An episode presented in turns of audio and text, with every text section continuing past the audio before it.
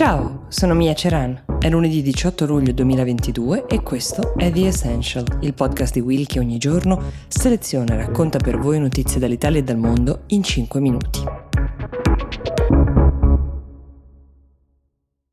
Nella puntata di oggi parliamo di emergenza ambientale in Spagna, in Francia, in Croazia, in Grecia, ma anche in Cina, in California e di emergenza politica, quella che invece riguarda il nostro paese in questo momento. Che di caldo si possa morire è sempre più evidente. Abbiamo parlato di come gli scienziati siano convinti che la strage causata dal distacco di un pezzo di ghiacciaio sulla marmolada abbia delle chiare origini di natura climatica e ora ci ritroviamo a combattere incendi dilaganti in tutta Europa nati dalle temperature fuori controllo. Nel sud della Spagna 3200 persone sono scappate dalle fiamme a Mijas, una località in collina non lontano da Malaga, una nota città turistica, ma le fiamme dilagano anche nella provincia di Castiglia e León, in Galizia, eh, in Extremadura, dove le giornate delle persone sono scandite dal suono delle sirene dei pompieri e delle ambulanze. Anche in Portogallo divampano gli incendi, anche se più contenuti.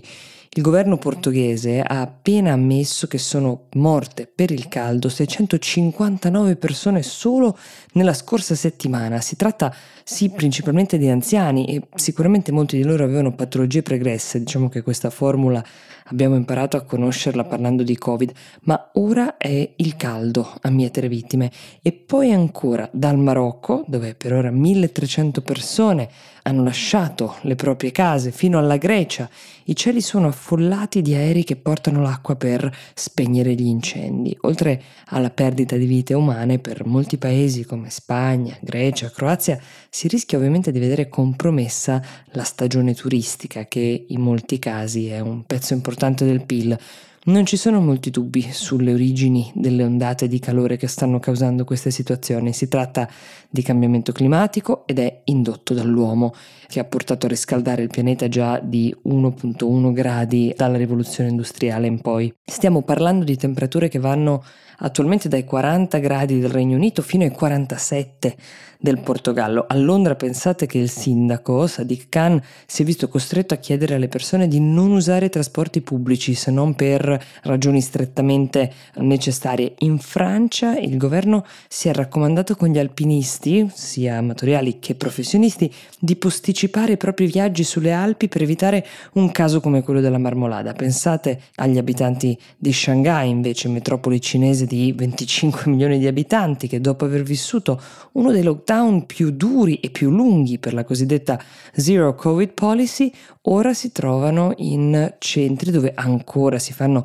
tamponi in massa pieni di persone che svengono per il caldo, tanto che adesso sono cambiati gli orari per fare i test, sono quasi tutti la mattina presto, la sera tardi. Gli operatori sanitari che li fanno, che sono bardati come sapete dalla testa ai piedi, denunciano il fatto che lavorare perennemente madidi di sudore e fare pause pranzo vicino a blocchi di ghiaccio sia diventato insostenibile. Ecco, l'emergenza climatica mondiale è conclamata. Resta il dubbio su se si stia agendo abbastanza rapidamente per fermarla. Ed eccoci all'altra emergenza, quella politica italiana nata dalle dimissioni del nostro Premier Mario Draghi, perché, come ha spiegato lui stesso, è venuta meno la fiducia della coalizione di governo che dovrebbe sostenere il suo lavoro. Sappiamo anche che il Presidente della Repubblica Mattarella le ha respinte queste dimissioni, rinviando di fatto la discussione davanti alle Camere. Tutto questo accadrà mercoledì. Si definisce questa mossa di Mattarella parlamentarizzare la crisi, cioè obbligare sostanzialmente le forze politiche e il Premier a una spiegazione delle proprie ragioni davanti agli italiani e di farlo in modo chiaro e definito, così da evitare ricatti, giochi di potere che metterebbero il governo in questa posizione ancora potenzialmente altre volte. Quella di mercoledì è di fatto una deadline, è un termine ultimo per trovare gli accordi politici, per fare ognuno i propri conti. Certo, esiste anche la possibilità che un accordo non si trovi, che si sciolgano le Camere, si vada ad elezioni anticipate. Come sappiamo molto in questo momento dipende dal Movimento 5 Stelle guidato da Conte che chiede più rispetto, minacciando di fatto di sottrarre il proprio appoggio o di offrire quello che in gergo si chiama appoggio esterno, quindi uscendo di fatto dal governo. Ma nel frattempo sono in corso anche manovre sotto traccia, come potete immaginare, per far transitare ad esempio dal Movimento 5 Stelle ad altri partiti che si autodefiniscono responsabili una nutrita schiera, pare, eh, di parlamentari che possano garantire una solida maggioranza di governo.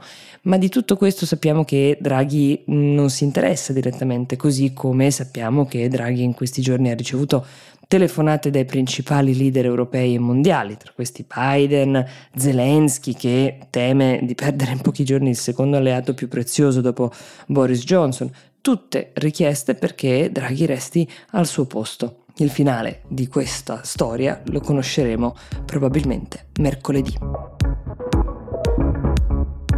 Io vi auguro un buon inizio settimana e vi do appuntamento domani con The Essential.